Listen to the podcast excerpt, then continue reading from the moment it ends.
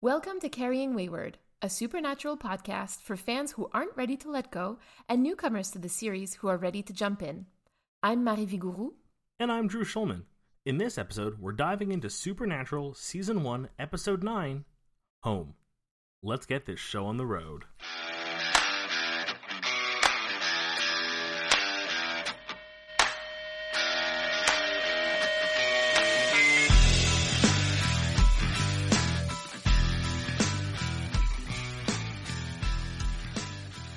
Have to say, Drew, I am so excited to record this episode with you. You know, because I've been raving about it for so long. I feel like even though we've had this like long break, every little once in a while they'd be like, "Have you watched it yet? What are your thoughts?" And I'm like, I don't want to start getting into it now because I want to save it for the show. Oh my goodness. I just, this is just such an important episode, foundationally and just narratively and in every way that you can imagine for this show. It is so important. It was written by Kripke, Mm-hmm. and so we really need to give it the time that it deserves. Would you like to go ahead and give us your weekly recap? Sure. All right. Three, two, one, go. Sam starts having weird dreams about a woman in a house yelling for help, and the only thing he can remember is a weird, creepy tree he keeps drawing over and over again. Until suddenly he remembers the tree from a picture of him and his brother and their parents. And it turns out it's their old home, and Dean's all. Sam's all like, "We gotta go," and Dean's all like, "Uh, this is not important. This is not. This is just a dream. Why would we go?" And Sam reveals his dreams might be prophecies. it, could this be a thing? Because as he reveals, which he hadn't up until this point, he had had visions of Jess's death before it happened. Reveal right away in the cold open almost. We then get uh, them going back to their childhood home. Uh, Dean right away goes for the lie of like, "Oh, we're here," and Sam just goes, "No, no, no, I'm telling her the truth. We grew up here. It's our old home. We want to see it." And she's all like, "Oh, I found some pictures recently," and starts revealing some weird stuff may have been going on, but things she can kind of ignore, like you know, dri- drippy faucets, some flu. And then the daughter goes, "No, no, no, there, there- there's a thing in my closet." Alarm bells go off. We then have the boys doing their research. They find a psychic in town named Missouri, which it turns out their father may have been going to see, and they track her down, and she's the new best character on the show, and I love her, and I hope she comes back. And they take her to the house, and she does a reading, and she's all like, mm, "There's some spirits in this place. No, no good." But it's not the thing that took their mother. but something's bad they begin to uh, perform a ceremony to try to clean the house. They seem to be successful despite some um, action along the way. And they decide everything looks good. She's all like, Yeah, I, no more spirits. But Sam's just like, mm, I don't know. I want to spend the night. I don't trust this. And lo and behold, something goes wrong that night. The vision from his dreams, exactly as he saw it, her in the window screaming for help. And they break into the house. Sam fights with the thing and then literally turns to the kids and repeats John's exact words and tells the little girl to take her little brother out and don't look back and go as fast as she can. And oh, we're gonna have to unpack that one. And then he gets attacked by a spirit.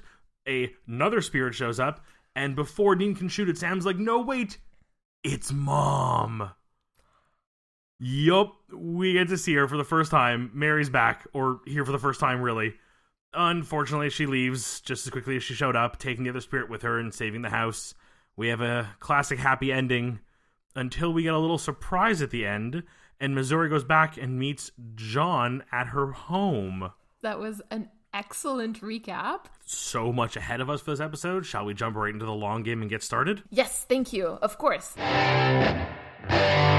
This episode has a few parallels with a later season, with season mm-hmm. 13. And I just want us to keep in mind, I want to m- note it. We're not going to know what it means yet, but Missouri, the moment that she touches Sam's hand, goes like, "Oh honey, I'm sorry about your girlfriend and your father, he's missing." Like so she knows already that he's suffered some losses and that he's grieving. We also have another scene of Dean isolating himself on the side of a building to like desperately ask for help, and we'll we'll get Oh into the God, analysis yeah. of that scene. Uh, but that's something that happens again in season thirteen. That's thirteen oh one, and it's just so heartbreaking each time because anytime that you see Dean really like opening up is always very emotionally taxing, I find, because it's so intense. Yeah, it's just he's someone who doesn't open up easily. Like the few times we've seen him get emotional, they seem to be either very short moments and he realizes it and mm-hmm. then immediately goes to cover it up with a joke, or they are very personal moments, like when he speaks to the kid in uh, Dead in the Water. It's very, it's mm-hmm. between him and a kid who is effectively mute. It's not really publicly mm-hmm. sharing his emotions. Mm-hmm. So to have him be this emotional that he has to excuse himself and hide and just leave a voicemail for dad and hope he hears it because this is too much for him to do alone, it says a lot. Another thing that I wanted to just like note is the fact that Sam when he when he's talking to Missouri, he goes, Dad going missing, Jessica dying, and now this house all happening at once. It feels like something's starting. Which gave me chills. I don't know about you, but mm-hmm. that line gave me chills. But I I I remember especially the first time that I watched it thinking, why starting? You know, like could I feel like if I had been in his situation, I would have been like, oh, maybe things are finally like coming to an end, you know, like we're coming to the Yeah. denouement of this story. But Sam says starting. And I, and it, it stuck with me, and we're gonna keep that in mind again for the analysis. Yeah, it feels a bit like I think from a viewer standpoint that makes sense, but from someone inside the scene, you're right. That seems like an odd choice of words. Mm-hmm. Most people, you know, you encounter something bad and you're like, oh no, something's happening. Yeah. Starting feels weird, but also ominous. yeah, ominous. But also, given what Missouri does state at the end of the episode to John about Sam, Mm-hmm. maybe there's more that he's feeling that he's not saying out loud. Yep, agreed. Agreed with you. There's definitely more to Sam. We're starting to see it. And speaking of which, Mm-hmm. there's this point when Missouri looks straight at Sam in uh, when they're in the house in Sam's old nursery, and she goes, "Real evil came to you. It walked this house. That kind of evil leaves wounds, and sometimes wounds get infected." And that word is very important. Ooh, interesting. I mean, it's a Mhm. good choice of words to describe the scenario, but with where you're aiming me a little bit with this, I am definitely the my gears are turning with thoughts.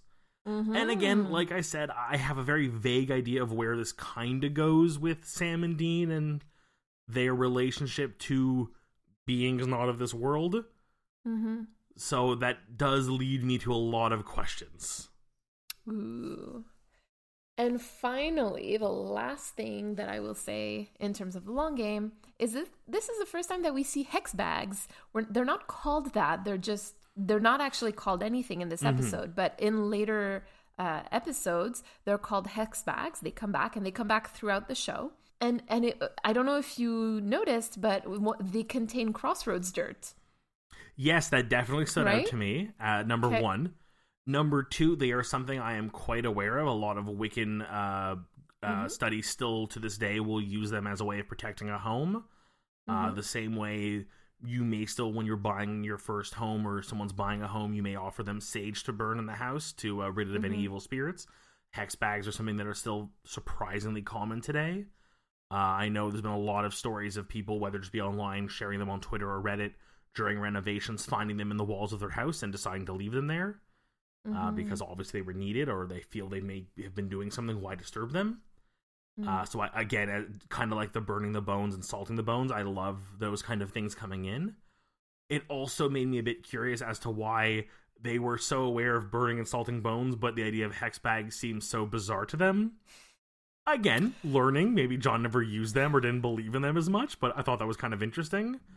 And Yeah. also, I'm going to share this one thing because I thought it was just too cute. The fact that clearly Missouri is reading both their minds pretty regularly and has very often turned to, you know, to to, uh, to Dean and said something. And Dean goes to taste something that's going into the bag and immediately like uh, makes that yuck face like a baby. And you know she knows and did not say a word. just need that out there. She's Oh having my fun. goodness. I Listen, we're going to talk about Dean and Missouri's relationship in the analysis because I have things to say about it. I have so Oh many things to say about it. Please tell me she comes back in the show at some point. Oh, Drew, she comes back once. Oh, that's not good. Coming back No, it once means dying. Well, listen, I feel like you're hinting at like a recurring issue within Supernatural, uh, which we don't have time to talk about today. Let's move into story time.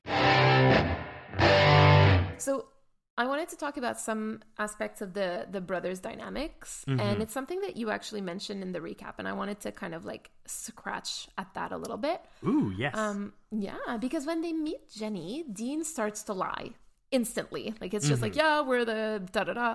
But Sam cuts him off instantly too. Why do you think that is? I think there's a perceived connection to this person because of the dreams he's having. That he feels like he's meant to be here, that he's meant to Mm. save, protect, or be involved. That the Okay. lying doesn't seem necessary. Ooh, I love that. It's you know what? It's interesting because it this the perceived connection to me is the the key word, Mhm. right? Because Jenny doesn't know Sam or Dean for that matter. Mhm. And yet Sam feels like he knows her, so that perceived connection is actually really interesting. And like if you're looking at it also like from a very practical standpoint, Sam is also establishing himself as the leader of this particular hunt. Mhm. Um and I also felt like not lying in this episode was interesting given that Sam also came clean to Dean about his nightmares about Jessica. Mm-hmm. Right? So there's something about this episode and there this phrase is also used by Jenny, you know, about fresh starts. Oh, true. Right? So this is a, a fresh start for Jenny, hopefully. Mhm. This was a fresh start for Sam in telling Dean the truth. Um, this is also, like we mentioned, right? Something is starting. Mm-hmm. So s-. Something is starting. A So fresh start, Right? not in the most lovely sense, but a fresh one, right? Ex- exactly. So, and it's interesting because you know, for something to start, something also has to end. And before something ends, there's usually like a purging time, like some time where mm-hmm. things like get broken down and recycled and, and, and yeah, just purged. And so I feel like we should really look at this episode under that lens of like beginnings through purging. I like that, and it also brings up a few things I want to share, which is one, the fact they still do lie once in this episode. Okay. They do lie to the mechanic, saying they're cops Yeah. looking at old cold cases, which I mm-hmm. think only goes to exemplify the telling of the truth they do. That they're mm-hmm. not giving up lying, they're just mm-hmm. choosing to reveal truths in the right place and time, and they're now valuing that more. Well, it gives meaning to their truth, right? Mhm. It gives weight to that truth Exactly. that's being said so rarely. Can we talk about Sam's delight of seeing someone call out Dean? And that Oh someone being Missouri? yes. he I just think- looks like a kid in a candy store. He is Oh so my God. cute when he makes that face and that smile. Single time she said something and called him out, Sam, the, the the cutaway to Sam with that little bit of like not even a smile, but just like a, oh, you're allowed to do that. yes. You can call Dean out on things. Oh my god, it was so delightful, and even just Dean's reactions to having someone boss him around. Like yeah, his Yep. like yeah, Sam's occasionally taking lead, but having someone in a parental sense kind Ah. of lay the smackdown on him. Yes. Missouri's very motherly. Their only Yes. connection to her is through their father. I mean, hmm it makes sense that there's that weird connection of like this is the last person who really communicated with my father without me. Uh, she is like the first person we've met who has a connection to dad that we don't know about. hmm She comes across very parental and very. I don't want to say she takes like a John like role for them in any way, shape, or form, but I feel like in that parental like sense, she might a little bit. Well, listen, we'll come to find out the type of parent that John was. I'm worried about that. Yep. But Missouri really comes off as an actual parent, right? Mhm. And Dean loves it.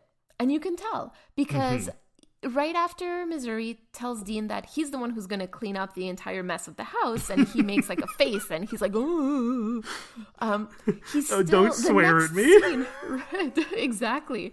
Don't cuss at me.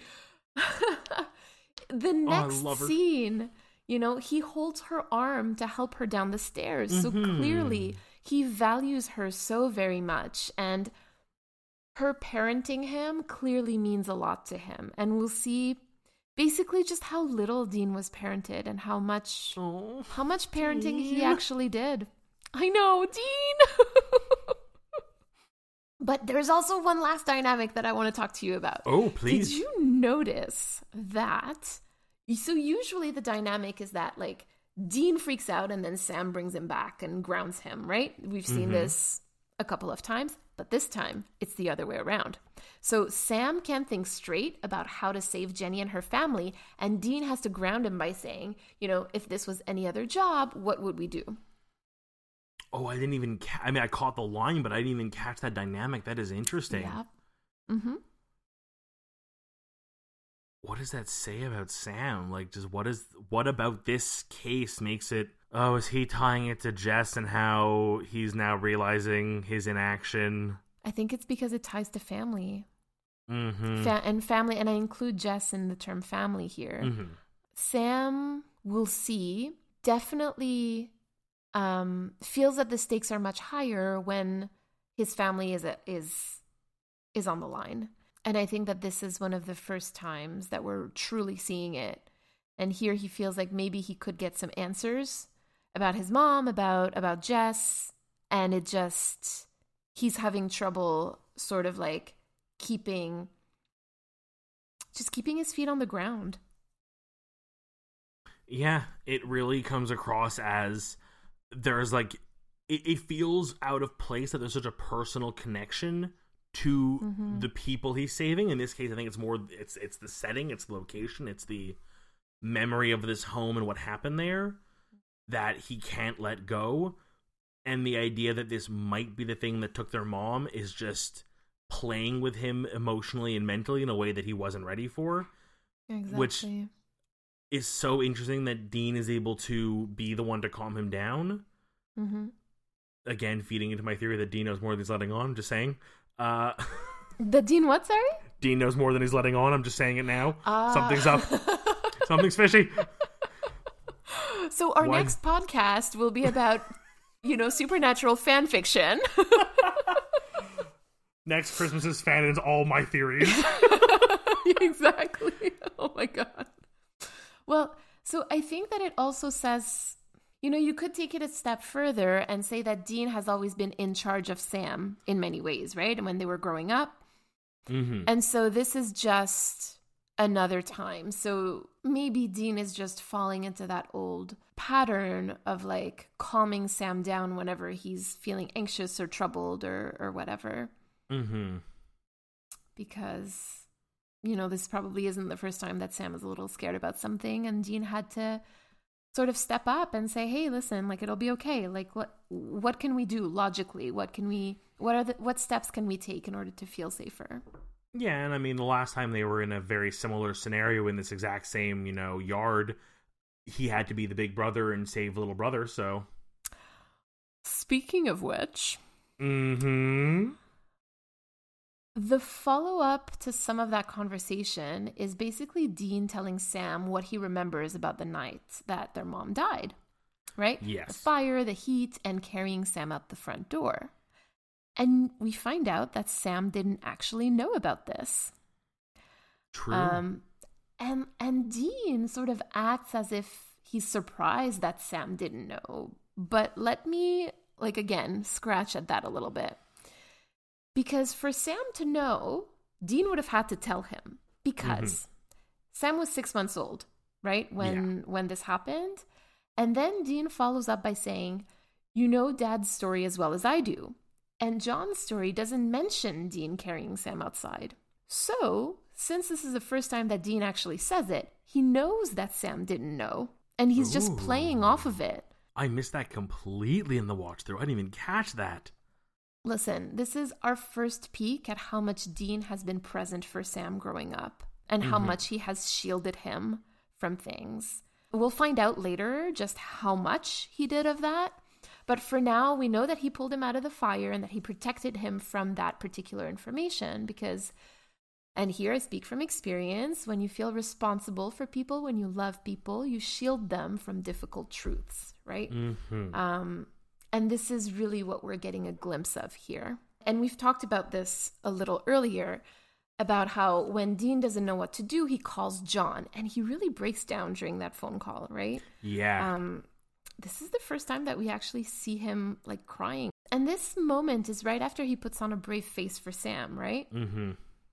uh, and he tells them like you know what would we do if this was any other job and he's he seems really grounded and level-headed and then he has to step out in order to deal with his own emotional state Ugh. Yeah. and like oh my gosh i know this is so such a heavy episode i anyway and if we think of the religious tones that the show takes on later i'm really read, reading this phone call as a prayer to john dean doesn't know what to do so he begs his absent father for help um, much like some people would pray to god in a similar moment of despair right Mm-hmm. so what what does that tell us about where Dean puts his faith in your opinion? I mean, he puts his faith his faith in his father. He believes Mm. truly that this is the the ultimate savior. He feels like if you know if if Dad showed up in the middle of that fight, everything would just end, and John would be sitting there with like a babe on each arm, cracking open a beer, being like, "No, "That was easy." And why do you think Sam's not the one to call when just last episode he was so desperately wanting to find John? And and what does that tell us about where Sam puts his faith? Where his faith is that i'm still very quizzical on i think he is very much the if we think of it as the classic believer versus non-believer Mhm. he wants to find john for his own reasons but doesn't believe Mhm. that he is something great he believes john is just a man and he has questions he has conversations he has closure Mhm. he needs and wants but even when i was saying before with the way dean would call him questioning now you to fact check me has sam ever been the one to call john and leave a voicemail or try him That is a good question. I, I'm not sure that he has. But I know that the boys have been calling together, so I'm not sure. yeah i can picture the scene of them at the end of um phantom traveler when the, they hear that one of the guys spoke to his dad that spoke to john recently and they're at the back of the car like it may have been either one of them calling Actually, yes, Sam does call John because we talked about this in Phantom Traveler. You're right. At the end, he calls John and he's able, you know, he's he's crying on the phone and, and asking him for help. And Dean is just shut down in the background. Like he is just unable to to mentally process what is happening. so even though there's been no answer dean still believes there's a chance sam has Yeah. seen this as a nope For now, I just thought that this was a it was just such a telling moment for me in how they reacted very differently in, in this moment, right? Like Sam freaking out and then Dean being able to calm him down. Then Mhm. Dean freaking out and calling his dad for help and then not being able to get that reassurance. Mhm. And that's where and that's where you see just how much Dean has parented Sam because Sam doesn't call his dad for help, right? He has his brother right there and that's Mhm. his that's his parental figure. oh dean know, Dean. Damn it! If we don't have, if we don't have just an odd Dean shirt one of these days, Dean. four E's. exactly. I'll get on the design right now. Okay, so we we've we're making religious parallels, so let's not stop here. Let's keep going. If we for a second think of John as God, right? In the in, in the in the metaphor that's happening, right, where Dean Mhm. prays to John, then maybe we can think of his journal as the brother's Bible. I think that's a very Um, fair uh, metaphor. Thank you. Because when they're looking for a psychic or the psychic that John had uh, reached out to, Sam is reading the names of a few people from the phone book and he gets to Missouri Mosley. And then Dean remembers something he's seen in the journal, you know, which was, I went to Missouri and I learned the truth. And then Dean says, I thought he meant the state. And this is so deliciously interesting Oh, to me. because at its core and foundation, I've talked about hermeneutics before, but hermeneutics was a way to read and to make meaning of rela- religious and sacred texts. And so, even you and I, when we interpret each supernatural episode, mm-hmm. more and more meaning comes to light when we exchange and when we figure out new information. And this is exactly what's happening to Sam and Dean. They're making meaning of John's journal, which is their own sacred text. Oh yeah, it is just a very I can't put words to it. It's just it says a lot that one how quickly Dean realized this quote, which Mhm. means he's clearly been reading it over and over. It's to the point where certain passages have just stuck with him, Yeah. especially the ones that he hasn't found meaning in yet. hmm So to sit here and have it revealed to him this way is just so oddly poetic. Ugh, right? You also mentioned in your recap that Sam tells Sari, the little girl, take your brother outside as fast as you can, don't look back. Yup. Which is exactly what John told Dean in the first episode, 22 some years ago. And there is no way, if this is the story, knowing that Sam didn't know that Dean was the one who carried him out, there is no way he could know those lines. Oh my god, that is exactly what I have in my notes. Oh, is it? yes! like, like, there was a he- part of me that, like, kind of like that's where I was going already. But having spoken about Dean more in this episode, it made me really go like, oh no, no, it's not like maybe he's heard it before, or maybe it was in the retelling. No, no, this is clearly a line he has never heard, and he doesn't know where it's from, which Nope. is weird. Which is so weird. I mean, it's the exact same thing. And of course, you know, we know that this is written by people, da da da da da. But for now, like, we're just focusing on the story. There is no way that he would have known that these are the exact words that have been said. Um, and this is one of the examples of like the circular narratives in Supernatural, which a lot of them come back. Um, and also, a few episodes ago, we talked about how Dean is a lot like his mom and Sam is a lot like his dad. And I feel like this is definitely like one little nugget of evidence to support that. Mhm. That Sam, in many ways, is very similar to his dad. Yeah, like I can definitely see from the writing standpoint of like wanting to drive that point home. It's a great Yes. visual for the audience or audio visual for the audience. But again, given what Missouri says later in the episode to John at the Mhm. very end, that there's powers that, that you know Sam is showing some signs of powers that she's shocked he couldn't sense him there.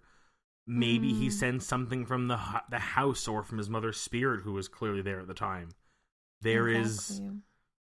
I, I really believe there is some link happening in some sense, whether it's completely obvious or if it just came to him in a flash and it just sounded like the right thing to say because he was Mm. replaying it in his head somehow, even though he couldn't have remembered it. Can we talk about the absolutely heartbreaking moment where Sam makes his first memory of his mother? Oh my god, that would be, wouldn't it? oh.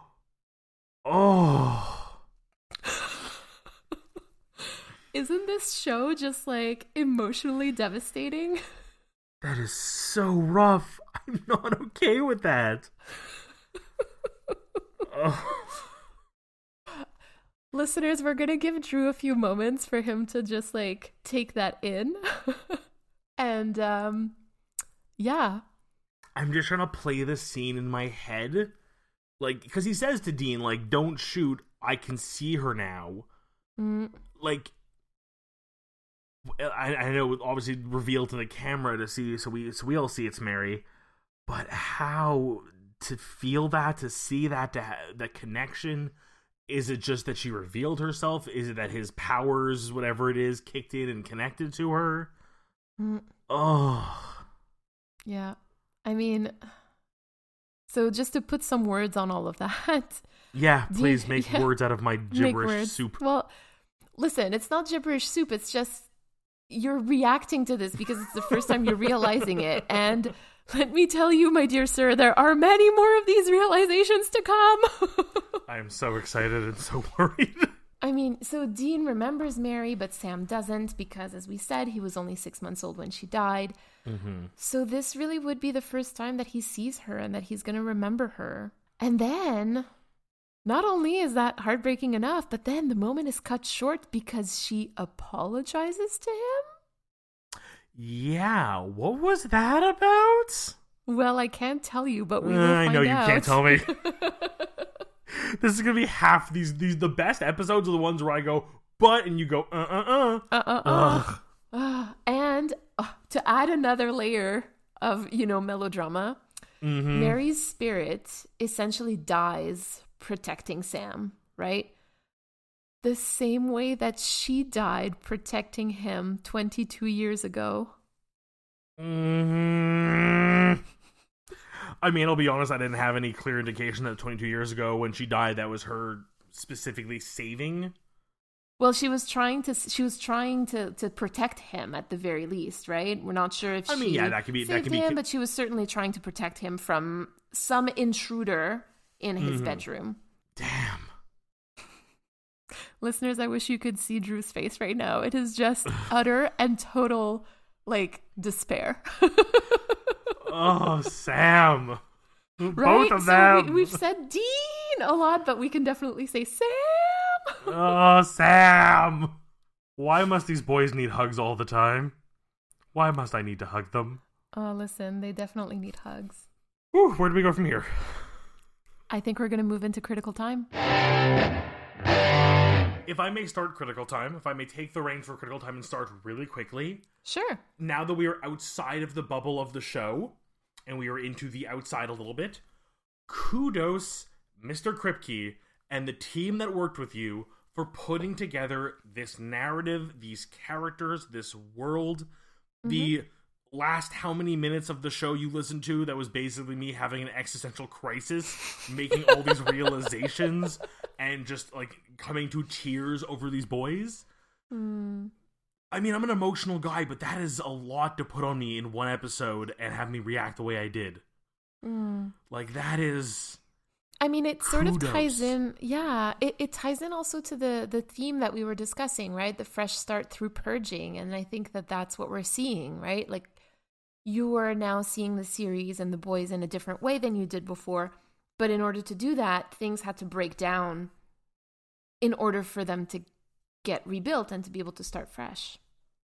yeah, and I mean, eh, what more of a breakdown than having this interaction, having this so many things taken away and having so many things brought back and just sort of it really I, I'm so intrigued to watch the next episode to see how it feels moving forward from this. Hmm.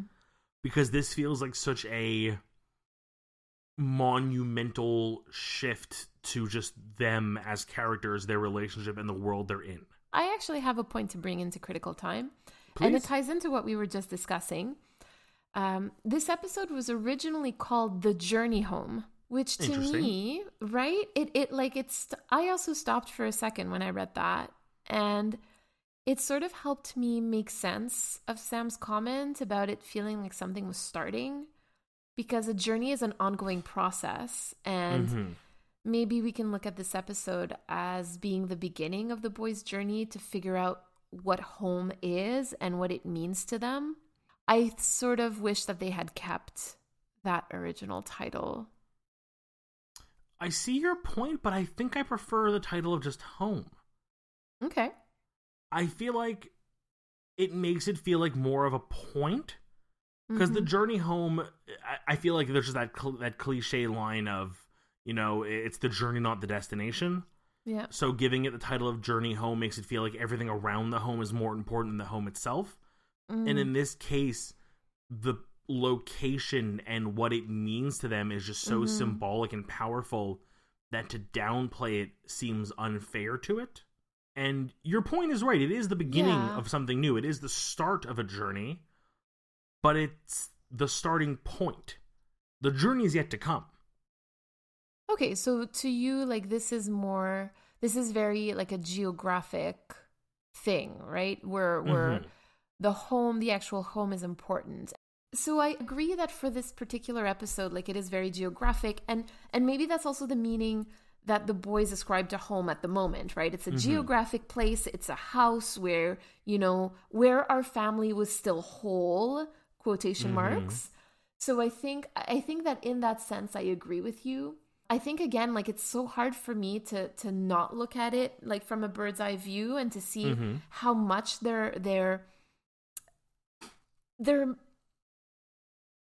interpretation or like their understanding of home and family evolves throughout the 15 years that to me it does feel like the beginning of a journey as well like from a, a series perspective. But for an episode perspective i totally agree with what you're saying. I was actually wondering drew because it's in this episode there's two supernatural entities right? There's the Mhm. poltergeist and then there's the spirit of their mom i was wondering if you knew anything about poltergeists versus like benevolent spirits because clearly their mom is a form of a benevolent spirit even though they Mhm. don't like nothing is really explained in this episode right much like in the boy's life i guess nothing is really explained and i was sort of wondering if just on a very like lore um standpoint there was anything that we should know about this episode and the the spirits that we encounter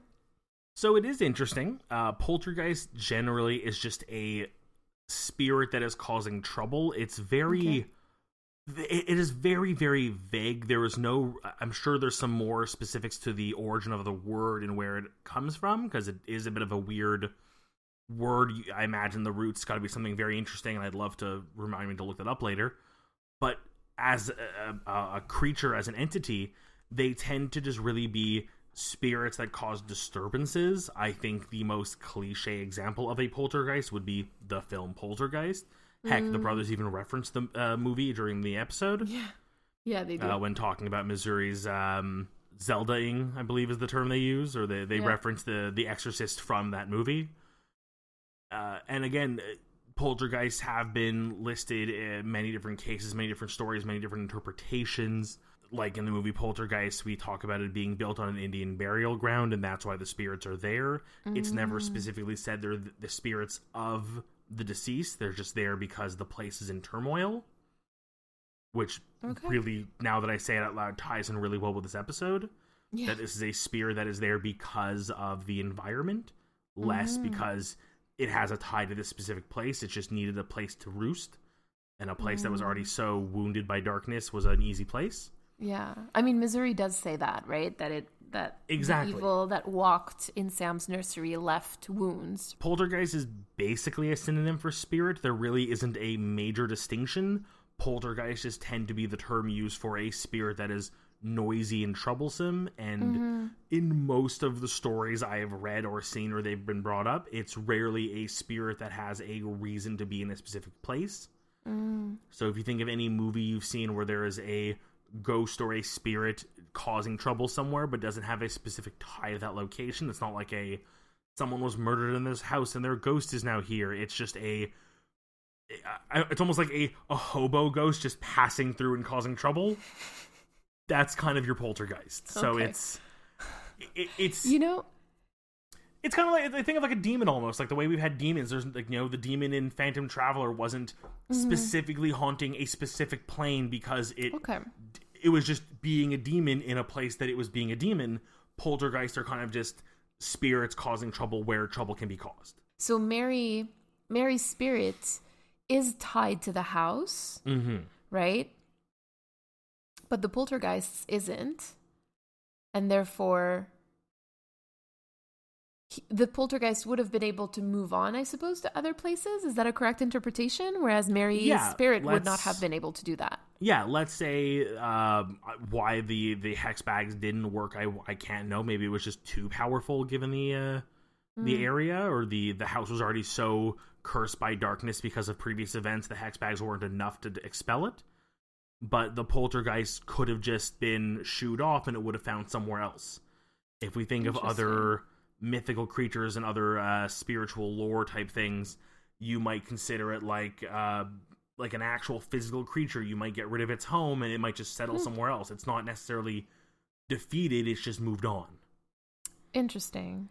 So, just on a um to, to clarify something that you said earlier, I looked up the etymology of poltergeist. Oh, please, thank you. Yes. It is a German word, not surprised. right? Exactly. Uh, it comes from the words poltern, which is to create a disturbance, Mhm. and and geist, which is ghost.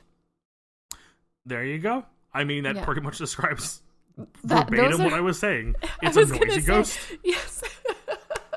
Your description was so spot on that it basically described the etymology of it. So congrats. That was awesome. I'm so happy about that. You have no idea how that how happy that makes me. That's really amazing. Thank you so much. Um, I mean, I have to be really honest with you. I didn't have that much to say about this episode. I think that's a sign of a good Yes. episode, though, and there's so much to discuss in the story that there's so little to discuss in the critical Mm-hmm. time. As I said, we've discussed Poltergeist a bit just for the knowledge sake. We've discussed just how impressed I am with the writing team, and Yeah. clearly Eric or whatever combination of minds put this together. It just goes to show how much care and thought went into every single moment, the way it's Yeah. made us both feel and awe so many times. Yeah. I mean, can we also give flowers to like to Jensen Ackles and Jared Padalecki for their acting chops on this episode? Like, I mean, wow. Yeah. Just wow. I'd like to introduce this week's voicemail from Lily Reed, and I do want to remind people to send in their voicemails. We always love to hear from everyone. Hey, I'm Lily Reed. Um, I am so grateful, and I want to say a huge thank you to Carrying Wayward for having me on the show. Um, it's really an honor. I love the podcast. I love Supernatural. All the actors, everything is just great. Um, on that note, it's honestly really sad that Supernatural has ended for now. That's a huge for now.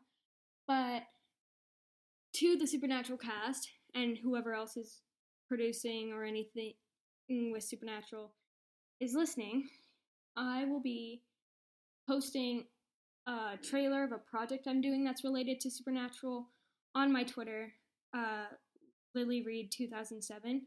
And I just want to say that I'm thinking of maybe having, I have an idea of a new like series kind of run on and it can be like it can have many seasons if that's what you decide on and if that's where the story goes if this happens. And um other than that it can be short like only eight episodes or how many episodes you guys want each season. But i think there's many storylines that we can bring out in this. And yeah so if you guys uh, want to check it out or message me you can add me on Twitter, Lily2007, and I can send you the script I've been writing so far. I haven't really done a lot of them. I'm already on like the third one a little bit because I just kind of want to stop there and see where it goes. But yeah, uh, so just if you want, you can message me on Twitter. And thank you all for an amazing show, and thank you, Carrying Wayward, for having me on your show. Lily, first things first, thank you. That was so adorable. I love hearing from everyone. And I love that you used the platform to share because I want I want to be part of the community. I want us to be a part of a greater community of fans and creators and whether you're doing fan fiction or other projects or other podcasts or just sharing your theories, we want to hear from you. We want to share with you. We want to be involved with this community and I just want to say thank you for so many kind words, and I do hope anyone related to the show in any capacity is listening because we do want to thank you. As I've said many times, this show is a really well put together show, and I am enthralled, and it's even only so many episodes in. And you can also reach us at our you know contact information at the end of the episode if you want to get involved in the show as well. Just saying. Lily, thank you so much for reaching out to us. Honestly, it's. I'm actually going to quote Vanessa Zoltan from uh, Harry Potter and the Sacred Text, who often talks about her professor, Stephanie Paulsell, about when do you know that a work whether it's a book or or a movie, any any work like any work of art or any creative work is a work of love. And Stephanie Paulsell says that we know that a work is a work of love when it allows people to create, to use that work as a starting point to create more things. And if that's not the case with Supernatural, then I really don't know what is. Um, so thank you for thank you, Lily, for for bringing this up. And I sincerely wish you all the best in your project. And I really hope that you manage to do what you want with it and that a lot of people reach out to you. From here, I guess we can jump into our crossroads. Amazing. Would you like to get us started? I really don't know what I would change about this episode. But you must. I I know I must, and if I have to make a change at the crossroads, I think I would have liked and again, maybe I'm going to find out down the road that this is something that's already been happening and I wasn't aware of it, and that's even better. Mm-hmm. I think I would have liked more sprinklings of John throughout the episode. I would have liked Mm. to have gotten to the end and been like, I knew it because of something that someone said or someone did or just some little obscure detail that you're going to point at and go, well, actually, if you go back to the garage and you notice X, Y, and Z, it's clear that John must have gone there first to see him and make sure that he didn't tell the boys that he was in town. Mm. Like, I just feel like it's a great reveal, but I feel like a great reveal is made so much better when you can look back and go, I should have known. Ooh, I like that. I'd never thought of that before, but I really like it. I am going to go in a completely different direction. Oh, I love when you do. Please. Um, and I am going to cheat a little bit because, yeah, my Crossroads deal isn't so much about this episode, but it, anyway, it echoes something that we discussed. I would have liked to see more of Missouri in the series. I Yeah. we've discussed that she does come back, but Mm-hmm. I'm presuming under less than enjoyable circumstances. Well, I mean, I don't want to spoil anything, but she does come back once. So there you go. Mm-hmm. I really, really wish that she had come back more and that she had become part of like that the boys' family a bit more. Because we know we talked about Sam's perceived connection to Jenny, but I would argue that there's definitely a perceived connection from Missouri to the boys because she knows Mhm. John, she knows of the boys. She has seen the boys before, you know. She tells Dean that she, that he was like a goofy-looking kid, so Yes. clearly, like she feels a connection that they don't feel towards her, and it would have been really nice to see them build that bond with her. But in order to get something, you must give something, which you didn't actually give anything back. So, True. What did I- so what did I you'll have to think about that. And the obvious price for this is is the fact that family would take on a different meaning Mm. much earlier in the series than it actually does. So it would mean redefining family not only as blood, but as chosen much earlier than they actually do. But I'm okay with 'cause I- that. yeah, like I can kind of see like from the, the the direction the show is clearly steering us. The idea of having a safe place of like I, I picture like the occasional episode of starting with them with her Mm-hmm. as they're picking out their next case or she brings something to their attention that she's heard about almost like a Mm-hmm. to use a really weird connection here like almost like a zordon from power rangers. She's sort of just a home base character. I couldn't think of anyone else to use in that example. A master splinter to the ninja turtles. I can go nerdier if i need to. Okay, but just like not always being part of the crew, not always being in every episode, but sort of just being the we can fall back and retreat to the safe home that is Missouri's place, Mm-hmm. which again would definitely change the, the dynamics and what we're likely going towards with the brothers, especially given the themes of family. It would also be a great plot point of what would happen if that was that sanctuary was ever defiled, which is a terrible thought I don't want to have to start writing in my head. Mm. Yeah. But yeah, so, she so- really So, what would you give away? So if I had to, so I am looking at adding to the show in a way of more storytelling, then I feel like you'd have to take away some storytelling. And maybe the thing I take away is the ending scene. Really? Maybe rather than having the moment of Missouri blatantly stating, you know, this uh, Sam clearly has a, a power, how could he not detect you? And then revealing that John was there, maybe giving that up and giving us more subtle clues to it in the episode to kind of build something of like kind of like and it actually kind of does happen and it just wasn't as obvious when you bring up the fact that what Sam says to Sari as she as she runs out of the house the uh quoting John verbatim Yeah. had they done more of that or had they done more little things throughout the episode to not just hint at John maybe having been in town or is still in town but also to this perceived power that Sam has whether I don't know maybe Missouri reacts to something that isn't clearly said but Sam also reacts to it and you're like well why is Sam reacting to that Mm, I think I would have preferred more mystery mm-hmm. as much as I appreciate the reveal, and I think it gives me a lot to think about going forward, I think it would have been more fun to go forward thinking I knew those things, not having been blatantly told them. Ooh, so you would have liked to be shown, not told. Yes. Okay.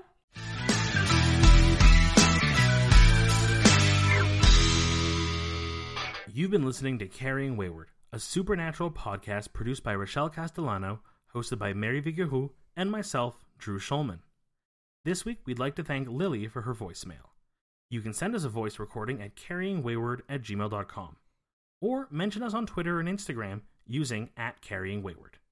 Subscribe on Spotify or Apple Podcast or wherever you get your podcasts for weekly content including special episodes. Leave us a review on whatever platform you use. We'd love to hear from you. Until next week. Carry on, our wayward friends.